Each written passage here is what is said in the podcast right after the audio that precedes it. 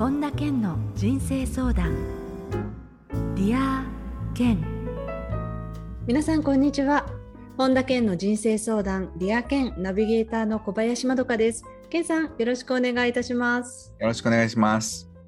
もうこの番組でこの11月のこのあたりっていうとオープニングでこの話題が出るっていう感じでおなじみになってきたと思うんですけれども本田健手帳2023、えー、今朝あの今近くにお持ちなんですよね？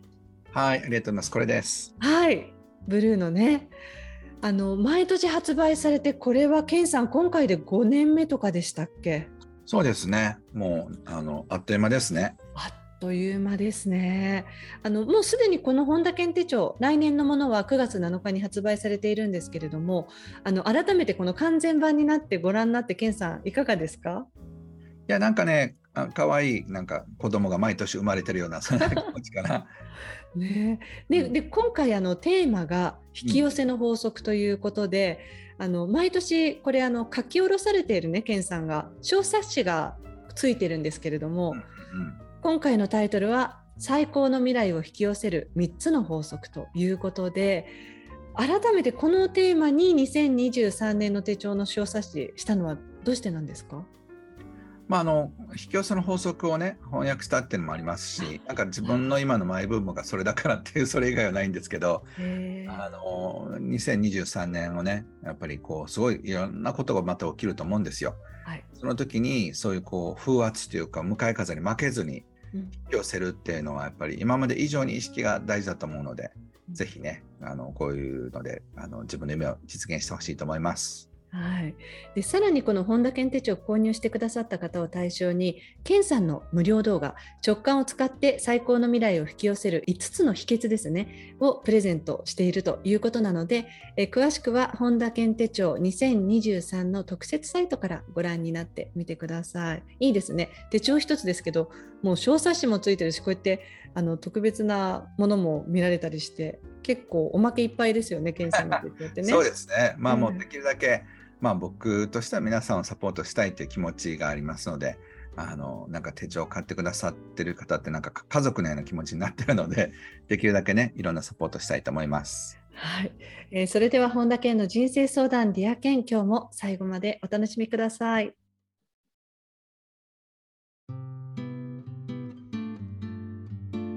本田健の人生相談ディア健続いては人生相談のコーナーです。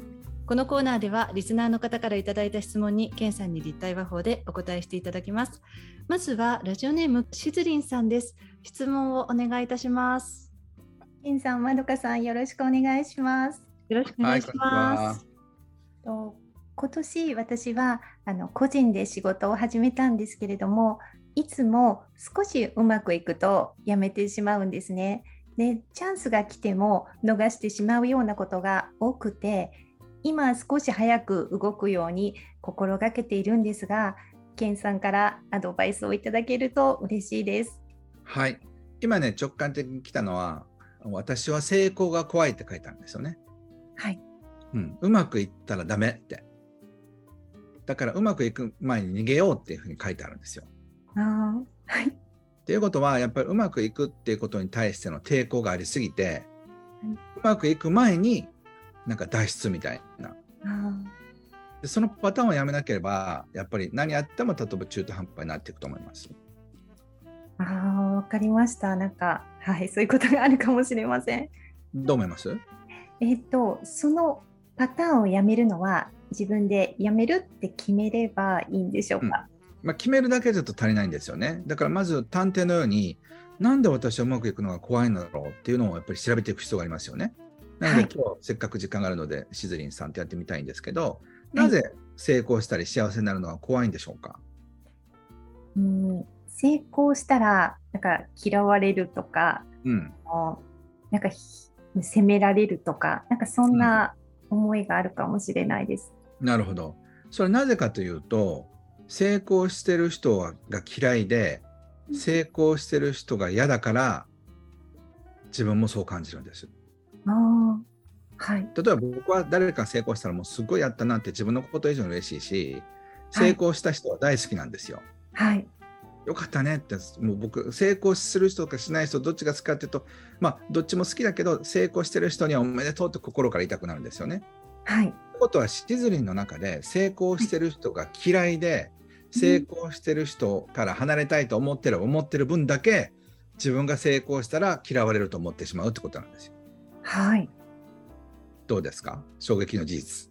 あなんかびっくりしました成功してる人は自分で好きだと思っていたのにあ逆なんだっていうことが分かって、うん、あはいなんかそれであればなんかチェンジできるなってちょっと思いました。ですよねだから今成功してる人とか幸せな人を祝福することから始めてください。でそしてよかったねって心から言えれば言えるほど多分シズリンは成功への抵抗がどんどんなくなってきます。はい、わかりました。本当になんか素敵な方がいっぱい周りにいらっしゃるのでこう、うん、なんか皆さんを応援するところから自分も変わっていこうと思います。そうそうだからとにかくね一人一人をね味わうようになんかワインをねこうなんていうのかなワイングラスってこうやってね、うん、いい香りっていうように人の幸せとか成功を、えー、味わってください。はい、でそしてこれって素敵だよね素晴らしいよねって例えばパートナーがいる人が幸せな人がいて Facebook やなんかいる人がいたら、ね、幸せだねっていうふうに言ってあげたりだとかでそういうのが多分大きく自分の幸せにつながってきますし、気がついたら、あら、私、成功に対する抵抗がすごくなくなってるってなると思います。はい。わかりました。なんか、はい、行ってみます。はい、ありがとうございました。問答もありがとうございました。えー、続いてはラジオネームむつひろさんです。質問をお願いいたします。はい、本田健さん、まどかさん、よろしくお願いします。お願いします。えっと、僕はあの恋愛をしてもなかなか成就しないので結婚するにはどうしたらいいのかっていう質問なんですけどアドバイスお願いします。はいまずその結婚までにその恋愛が成就するっていうのとまたちょっとこう段階が違うと思うんですけどその結婚ってやっぱりある程度恋愛がうまくいった結果を切ることなんですよね。だから恋愛がうまくいっても結婚がうまくいくとは限らないんですけどそういった意味ではその恋愛っていうこう誰かとお付き合いしてそれが発展していくっていうのはどれぐらい今うまくいってる感じですか？まあ付き合うことはできるんですが。なるほどなるほど。じゃあそこまでは別にクリアしてるってことですよね。はい。でそこからこうもう一つ一歩いかないってそんな感じですか？そうですねうんでじゃあ例えばパターンとしては自分が嫌になるのか相手が難しいですっていう感じなのかどっちな感じですか？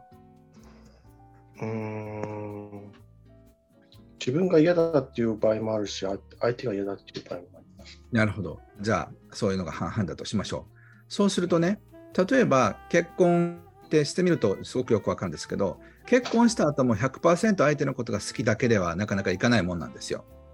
だからもし、はい、例えば相手が嫌だなと思って別れる前に、相手が嫌だけど、もう結婚しちゃえっていうふうに思ったとしたら、結婚できてたわけですよね。はいはい。違います？そうですね。うん。だから自分のことが嫌だと思ったら、相手のことが嫌だっていうふうな、思ったら別れるんじゃなくて、思っても結婚するっていうふうに思えば、結婚までは全然いけると思います。ただ、今聞いた感じだと、睦弘さんの中にある女性、あるいは男性はこうだってみたいなのがありすぎて、相手に対する求めるものがちょっとでも違ったらもう結婚しないになっちゃってるんですよ。違いますか、はい、そうです、ね、それが厳しすぎるんですよ。はい。それはどれぐらいピンときますか？ほとんど100%ぐらいピンときますね。だから自分があの最後では例えば別れようって自分が思ったきっかけって何でした？理由は。相手が反抗的な態度に出るときとか。そうそう。ってことは自分に対して何か反対意見言われたりするときにカチンときたり、そんな言い方ないだろうと思って別れたってことですよね。はい。でもそれは結婚なんですよ。そんなことだったら、まどかさん、毎日離婚ですよ、いやいや、本当にそうですよ。もう髪が足りないですね、ケンさん。そうそうそう。はい、もう毎日反あの反抗さなくていけない。そうそうそうだから、例えば今度ね、そういうふうな睦弘さん、そこまで行ったときに、相手がなんか自分の、ね、そのなんかこう、望まないことをしたとしてもそれでもそういったことも含めて学びだって自分のどこがカチンときたってことは何かがあるってことですよね。はい、だからそのカチンときたなんで自分はカチンときたんだっていうものをちゃんと見てみようっていうふうに思うことから多分新しいあの次の段階のパートナーシップに行けると思うんですよ。はい、だから今まではそこまでいけたから、まあ、ある意味最高到達地点ですよね。はい、だから今度はカチンときたらお互い言っても次のステップに行くっていうところを目指すのはどうでしょうかとりあえず。はいわかりました。はい、でそのうちに多分、えー、それ乗り越えるってあのそういう体験を経てで結婚して、例えば子供を持ったりとかっていうふうにいけると思います。はい、なのであとねそのなんかそのそこを乗り越えるだけでいけると思います。ただだからといってうまくいくわけでもないのが結婚だっていうことですよね。だから結婚に対する今なんかロマンチックな願望が強すぎるってことですよ。はい。どう思いますか？そう思います。うん。うん、なので、一回、あ、そっか、自分はそこで止まったんだから、今度はそこをもうちょっと我慢してみようとか、努力してみようっていうのを次のね、パートナーシップでやってみてください。はい。はい。あの反抗的な態度に出ても、自分は学びだと思って、うん、でそこで学んで、反抗的な態度を認めてしまえばいいんですね。そうそうそうそう、反抗的だと思ったけど、それは自分の大切にしてる何かを傷つけようられたと感じたかもしれないし、なんか自分に挑戦されされてるって感じたかもしれないから。だから、その自分は嫌だっていうふうに思っただけで、それって母親に対してね、なんか言われたののと同じような嫌なんですよ、男性は。うん、だからそういうふうな感じのことを解き始めると、多分次の段階に行けると思います。あ、はい、わ、かりました。ぜひまた結婚したら教えてね。はい。はい、質問どうもありがとうございました。ありがとうございました。じゃあ失礼いたします。はい、ありがとうございます。えー、続いてはラジオネームマッチさんです。質問をお願いいたします。皆さん、まとさん、こんにちは、えー。よろしくお願いします。よろしくお願いします。質問のテーマは、えー、自分の才能について気づくこと、育て発展させることの引き出しの増やし方についてです。私は、えー、今年から自分の才能を見つけてライフワークへつなげようと取り組んでいます。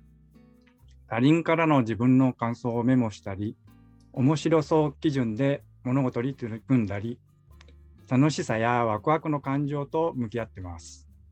えー、第一段階にピンとくるえ第2段階に育てるというプロセスだと理解しています。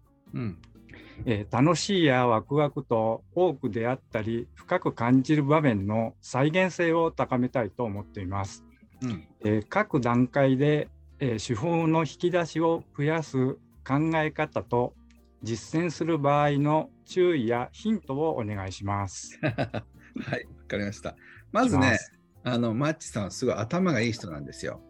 あ、そうですか。うん、だからそういうプロセスで考えたりとか、ステップで考えたりとかすることなんですよね。はい、うん。だから例えば何か美味しそうなものを食べるときも、まずスプーンを取って、そしてこれをここの角度から見て、この角度から見て、香りを嗅いで、うん、そして第4のステップ食べるみたいな、そういうところがあるんですよ。ああ、なるほど。はい。そう、でもね、本当に楽しい時っていうのは、ああ、これ美味しそうって言ってすぐ食べるじゃないですか、カレーライスとか。はい、そうです、ね、例えば。で、そういう楽しいマッチさんが出てきたら、多分もっともっと才能とかそういうのが自由に溢れてると思います。なるほど、でもともとはもっとそういうタイプだったんじゃないかなと思うんですけどなんか頭でこうしなくちゃああしなくちゃっていうふうに一生懸命制御してる感じがします。ああそうですか、うん、もし自由なマッチ少年をもう解放したらどんなことになると思います？何でもあり。うんもうあれですよねなんか宇宙飛んできそうですよね。そうだからねよくお母さんから「あなたはもうじっとしなさい」とかって言われてませんでした？あありましたね。そうだからそれを自分で今一生懸命制御したいんですよ。あだからある意味つまらない男になってるんですよ。あなるほどだもしそれを制御せずにバーッと解放したらめっちゃ楽しくなると思いますよ。そうですよね。うん。その遊び心がね多分あの大人になるに従ってどんどんどんどん減ってるはずです。まだ残ってると思いますけどね。どう思いますか？もうはちゃめちゃにやっちゃう自由。うん、もうあんまなんか物事考えないそうそうさっきはだからなんとかのステップが2つ目がとか言ってもじゃあもうそんなの関係ねえって言ってください。そんなの関係ねえ。どういう気持ちになります？そんなの関係ないですね。そうでそうするとね、多分マッチさんの本当の楽しさっていうのが、わーってもうなんか出てくると思うんです。はい。うん、この感じの笑顔が、才能がもう開花していく笑顔なんですよ。ああ、なるほど。感覚が。はいはい。あったかくなりますね。全身で感じてます？はい。なんかエネルギーがちょっと湧いてる感じがあります。そうそうそう。それをね、閉じ込めないでください。はい。なんかお風呂に入ってさっぱりして出てきたみたいな感じの感じしませんか？この最初の時と今と全然あのこう画面からでも伝わってくるものが違う感じがします。あの何ですかねあの生命力が宿った感じですよね血の流れというか、うんうん、そういうのがこうそうビシビシ、自分に伝わる感じ、ね、今なんか生命力エネルギーのホースが外れてたからカチッてやってきました。まあ、やってしていただいたわけですね。はい、今わって来てるでしょ？うん、そうですね。うん。この感じでずっと色ってことですよね。そうそう、このエネルギーでいけば、もう毎日が才能が輝く旅になると思います。わかりました。まあ、この感じを出せるような手法をまたいろいろやってみたいと。そうそうそう、はい、だからそれにマッチさんの頭の良さ IQ が掛け算されたらすごいものができると思います、うん、なんか根拠ない自信が湧いてきました。そうそうそう。それそれ。でそれはマッチさんの楽しさワクワクこれでいけるっていう感覚なんですよ。あなるほど。これをぜひね世界にもたらしてください。はい、うん、でマッチさんがねいやなんか面白そうではいけると思うよって言われたらいけるような感じがするようなそういうエネルギーを持ってる不思議なパワーがあると思います。ありがとうございます。自分でもそう思いませんか？そう思います。OK。そう信じてきます。ありがとう。はい、どうもありがとうございました。はい、ありがとうございました。引き続き番組楽しみにしてます。ありがとうございます。えー、続いてはラジオネームルリさんです。ケさん、こんにちは。こんにちは。私は30代で自営業をしています。私の悩みはプライベートで旦那以外の話し相手がいないということです。自宅で仕事をしているので基本的に仕事関係以外の人と会話をすることはありません。夫の仕事が終われば夫と日常の会話はできますが平日日中に無音が流れる仕事部屋は息が詰まりそうです。友達を作ろうと思っても出会いもなくネット上でも友達が見つかりません。どうしたら喋りたがりな私は話し相手を見つけることができますか、まあ、これこういうまた時代背景っていうのもありますよねここ数年間ぐらいの。確かにね。ねでもあの喋りたがりなんだったらいろんな方法ありそうな感じがしますけどね。うん、僕一番手っ取り早く感じるのは今一番いいのはオンラインのお茶会とかねそういうのっていっぱい、うん、あのやってると思うんですよ。で、はい、Facebook とかで見たら友達の友達が企画してたりだとかなんかそういうあの Zoom でおしゃべり会やりますみたいないっぱい流れてるから。だからそういうのに入ってみるとお金もかからないし中にはね気の合う人が出てくるかもしれないから、うん、あのそういった意味であの無料でねあのたくさんそういう会にちょこちょこ出てみるといいと思いますしまあやっぱりあのまあすごいこう手前味噌ですけどオンラインサロンって僕のだけじゃなくていっぱいいろいろ面白いのがあるので、はい、こういうのに出るとそのいろいろ出会いがあるんじゃないかと思います。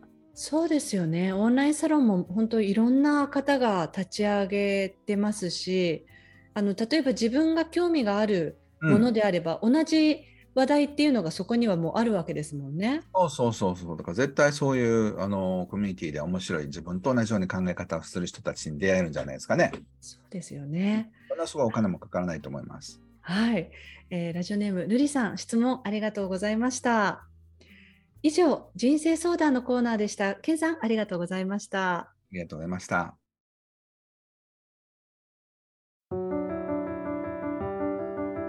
本田健の人生相談ディア健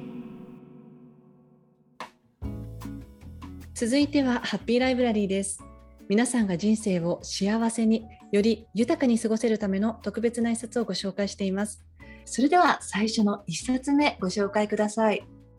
はい。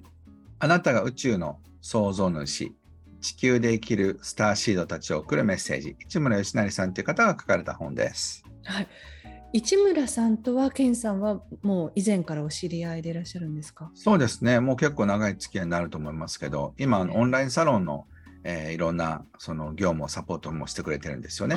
そうあケンさんの？はい、はい、で彼は僕のやつだけじゃなくて日本を代表するオンラインサロンいくつも、えー、サポートしてるその会社の経営者でもあるんですけど自身がね今ちょうどエジプトに行ってたと思うんですけどそういうこうスピリチュアルな世界とか目に見えない世界とかそういうことにもすごい造形が深いんですよね。なのでそういうスピリチュアルな側面と経営とかリアルな側面と、えー、両方ともあの詳しい人ってなかなかいないと思うんですけどそうですねすっごいいっぱいワーク入ってるんですよね。あのなのであの1冊でねなんか10冊分ぐらいの本を読んだ感じがしました。えー、まさかねこの「地球で生きるスターシードたちへ」っていうそのタイトルでそんな風にこうバリバリされてるっていう風に一生思わないですもんね。そうですね。でも本当にね、あの経営者としても優秀な人ですよ。そうですか。はい、ぜひ皆さんこちらの一節もチェックしてみてください。はい。続いての一冊を教えてください。はい、リラックスにどんどん流されたらとんでもなく素晴らしいことが起きた36日の出来事。手放すことで人生磨かれるというタイトルで、え末吉博美さんが書かれた本です。はい、えー、末吉さんとは健さんはもう以前からの知り合いなんですか？そうですね。彼とももう家族ぐるみの付き合いなんですけどこれエッセイなんですけどね。すごく短くパラパラパラって読めるあのエッセイで今エッセイの部門であのベストセラーっていうのがついて今村上春樹さんの隣にも並んでるぐらいなんですけど、えー、すごいですね、うん、なんかねこう何とも言えない優しいエネルギーが流れてる本でなんかさらさらっと読めて心がほっと温まるようなそういうエッセイですね。まあ、エッセイとかあんまり読まれたことない人はあのなんかすごくなんか何かが学べるとかそういうじゃないんですねエッセイっていうのは。なんかでも気が付いたら心がほぐれてるみたいなそういう感じのあの本です。ぜひこちらの一冊もチェックしてみてください。はい。このコーナーではあなたからのおすすめの一冊も募集しています。リアケンアットマーク ioffice.com までお送りください。以上、ハッピーライブラリーのコーナーでした。それでは、ケンさん、今日の名言をお願いいたします。愛は敵を友人に変えられる唯一の力である。マーティン・ルーサー・キング。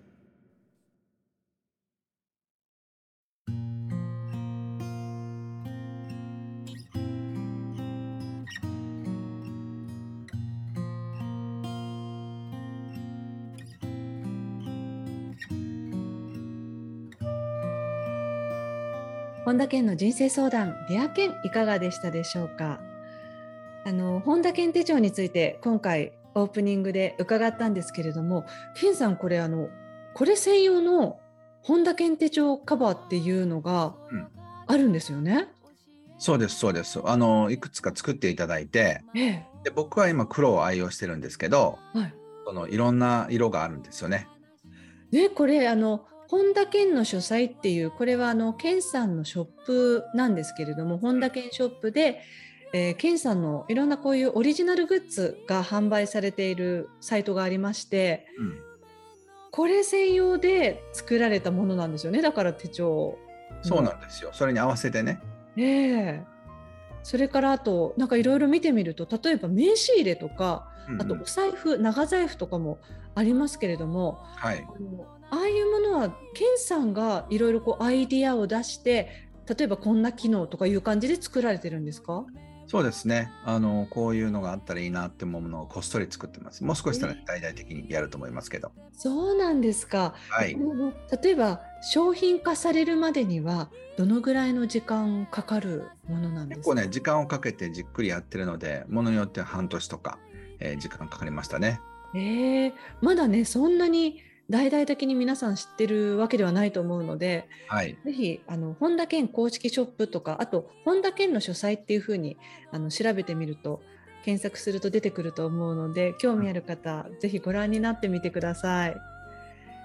えさて本田健オンラインサロンでは毎月980円でサロンメンバーのみが視聴できる健さんのオンラインセミナーや特別ゲストとの対談などいろいろなコンテンツを配信しています。毎月100円で600回以上のこのディアケンのバックナンバーが聞き放題のディアケンプレミアムがポッドキャストで好評配信中です。ボイシーでは毎朝無料配信中の本田健の1分間コーチングや本田健の最新情報に関しては公式ホームページあるいは本田健の LINE アットよりご覧になってみてください。えということで健さん今週もどうもありがとうございました。ありがとうございました。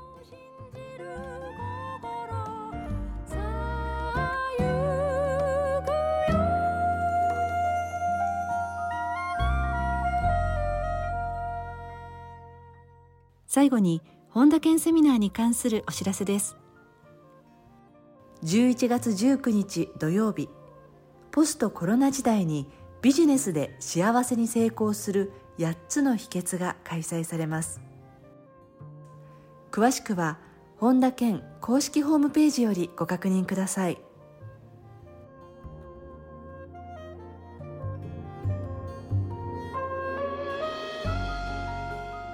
本田健の人生相談ディア健この番組は提供アイウェイオフィス。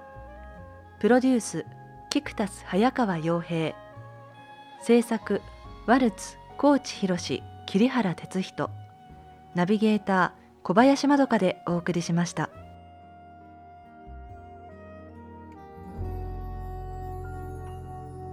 ザルの風は歌い